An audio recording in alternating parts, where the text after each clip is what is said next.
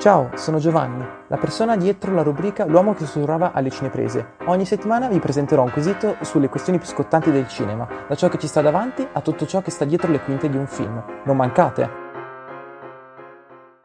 Ciao a tutti e benvenuti in questo nuovo episodio di L'uomo che sussurrava alle cineprese. Oggi, 5 luglio, vi voglio parlare di una delle serie che più mi ha colpito negli ultimi, negli ultimi mesi, diciamo. Serie che mi è stata consigliata da alcuni amici che mi ha aperto la mente sotto mille punti di vista, ossia Love, Death Robots, la serie ontologica di Netflix.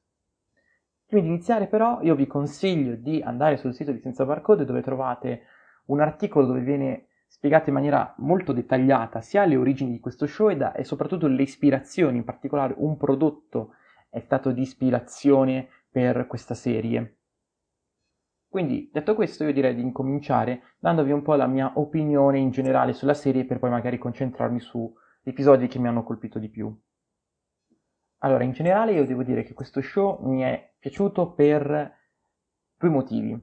Il primo è il fatto che fosse effettivamente una collezione di cortometraggi, cortometraggi che magari si possono anche trovare su YouTube, eccetera, ma che a differenza di quelli che si possono trovare su YouTube, tralasciando il tema eh, costante della serie, ossia eh, amore, morte, robot, è ok, però soprattutto mi ha colpito come la qualità di questi cortometraggi sia veramente alta.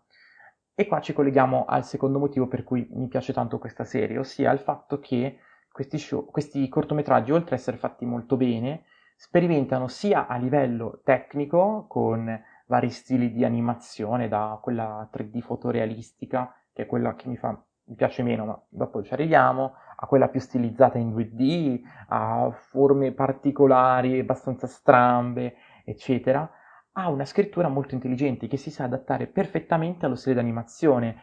E mi piace anche come questa serie passi da un episodio magari eh, un, un, trip eh, molto fantascientifico a episodi completamente assurdi, divertentissimi, a delle vere e proprie perle filosofiche ed esistenzialiste il tutto con un passaggio una, di una semplice naturalità. Oltretutto è una serie che mi è piaciuta molto anche per la sua fruibilità, nel senso che eh, la prima stagione sono, mi sembra, un, una quindicina di episodi, se non sbaglio, tu, con tutti i cortometraggi da 20 minuti al massimo.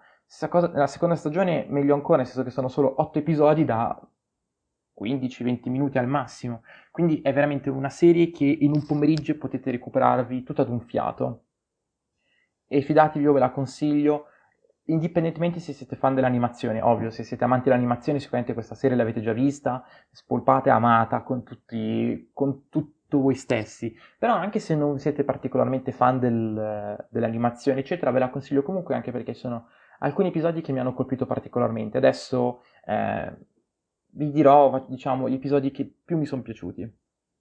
Partiamo dalla prima stagione, adesso come la chiama Netflix, volume 1, partendo dai propri primi due episodi, ossia Tre Robot e Oltre Aquila. E questi due episodi, già il fatto che siano due corti completamente diversi, sia a livello di stile, visto che il primo propone uno stile di animazione sì fotorealistico, ma comunque molto caricaturale, mentre il secondo è completamente 3D fotorealistico, ma anche proprio nello stile, nel senso che il primo episodio è un cortometraggio fantascientifico molto comico, molto sopra le righe, anche molto distopico se vogliamo, mentre il secondo è un viaggio, è proprio un film estremamente psicologico e fantascientifico.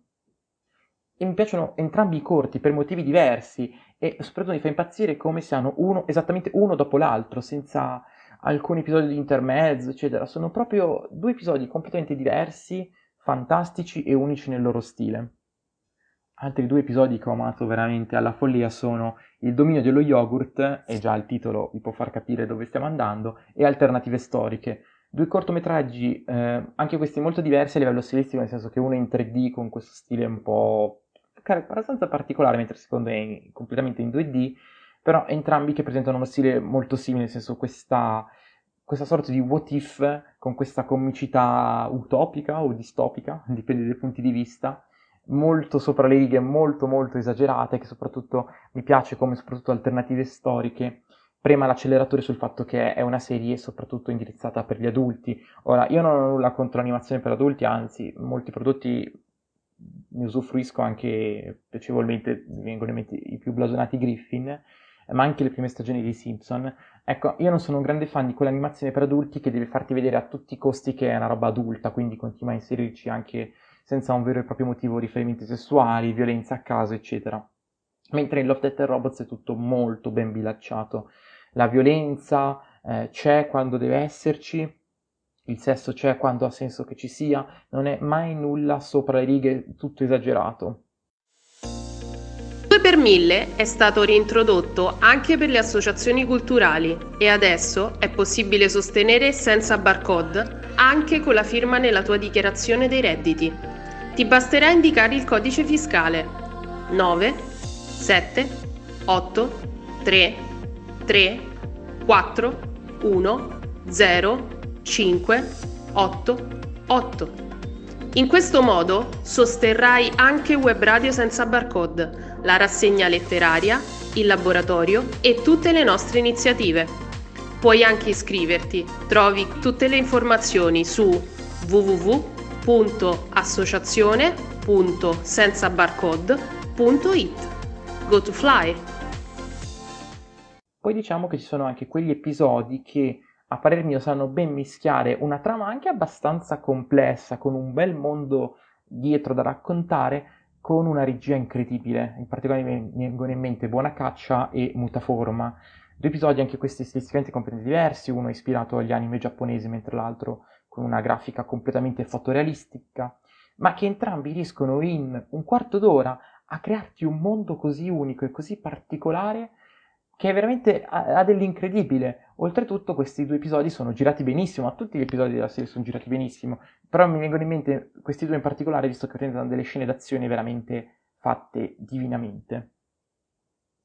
E poi per concludere sulla prima stagione vi consiglio anche due episodi un po' più stilistici, diciamo, che hanno più, eh, diciamo, più, si direbbe tutto fumo e niente rosso, nel senso che hanno più eh, sostanza estetica che contenuto in sé, ossia La Testimone, tra l'altro fatto dallo stesso autore di Spider-Man Into the Spider-Verse, e La Notte dei Pesci, due corti, sì, filosofici diciamo, ma che comunque eh, puntano di più sulla spettacolarità visiva. E infine concludo questa mia piccola rassegna sulla prima stagione, sul volume 1, con il mio episodio preferito, che è anche la copertina di questo podcast, ossia Zima Blue. Zima Blue che secondo me verrà studiato negli anni nelle scuole di, di animazione perché non solo è spettacolare e unico a livello visivo con questo 2D veramente unico, ma ha anche una scrittura incredibile, una sceneggiatura con un sacco di spunti filosofici, sia sulla fantascienza che sull'esistenzialismo, che sul concetto di arte, l'arte oggi, questa ossessione per il colore, per la perfezione, eccetera bellissimo, veramente spettacolare. Penso che sia uno dei corti che di, più mi abbia colpito e dura veramente solo 10 minuti, anche uno dei più corti per farvi capire. Infine concludo parlandovi velocemente della seconda stagione, che personalmente non mi ha colpito così tanto come la prima, nel senso che io ho un po' paura che Love, Death Robots faccia un po' la stessa fine di eh, Black Mirror.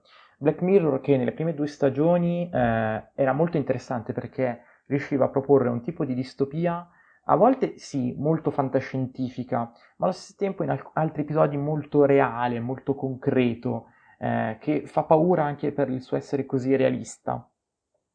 Eh, che poi nel corso degli anni è sempre diventata più lim- limitata a se stessa, cioè fantascienza, fantascienza iperdistopica, iperfantascienza. Ecco, diciamo che questa seconda stagione mh, mm, di Love, Death Robots non mi ha colpito particolarmente visto che eh, sono tutti episodi che sono molto belli visivamente, in dubbio, in particolare Ghiaccio che è veramente spettacolare da vedere, eh, ma che poi di sostanza non abbiano niente. Ad esempio, viene in mente l'episodio quello era la, la, notte prima di Natale, che è fatto in stop motion, quindi è fatto benissimo, ma che poi di sostanza non ha niente. Secondo me si è un po' persa tutta quella peculiarità di Love Death Robots che riusciva a mischiare sperimentalismo visivo con sperimentalismo anche di tipo narrativo, cercando di proporre anche tematiche più adulte, non solo violenza e sesso. L'unico episodio della seconda stagione che mi ha colpito veramente, insieme a Ghiaccio, ma appunto più per l'aspetto visivo, è il gigante affogato, che non ha uno stile particolare, nel senso è la classica computer grafica iperrealista tipica da videogioco, ma che eh, propone una bella critica alla società moderna, a, di come internet oramai ci abbia fatto perdere l'amore per le cose.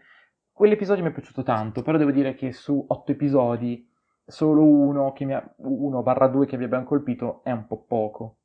Diciamo anche che non ho capito molto come mai Netflix abbia voluto distribuire la seconda stagione in due parti separate, entrambe da otto episodi, una che esce quest'anno e una l'anno prossimo. Lo so che sicuramente il Covid avrà influenzato questo tipo di distribuzione, però sinceramente non è che l'abbia capito molto. Già gli episodi sono corti, se in più sono cor- corti e pochi, mm, e poi se la qualità non è un granché, ripeto, non sono brutti, non è brutta la seconda stagione, a livello tecnico comunque è sempre fatta molto bene, però manca quel mordente tipico alla Love, Death Robots secondo me.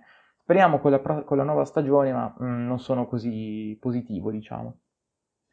Bene, con questa nota un po' malinconica e rassegnata su uno show che mi aveva colpito tanto e che adesso già un po' mi sta deludendo, concludo l'episodio di oggi.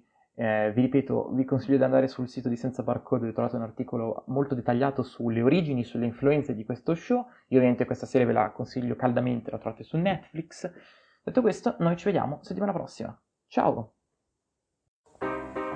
Ciao, sono Giovanni, la persona dietro la rubrica L'uomo che sussurrava alle cineprese. Ogni settimana vi presenterò un quesito sulle questioni più scottanti del cinema, da ciò che ci sta davanti a tutto ciò che sta dietro le quinte di un film. Non mancate!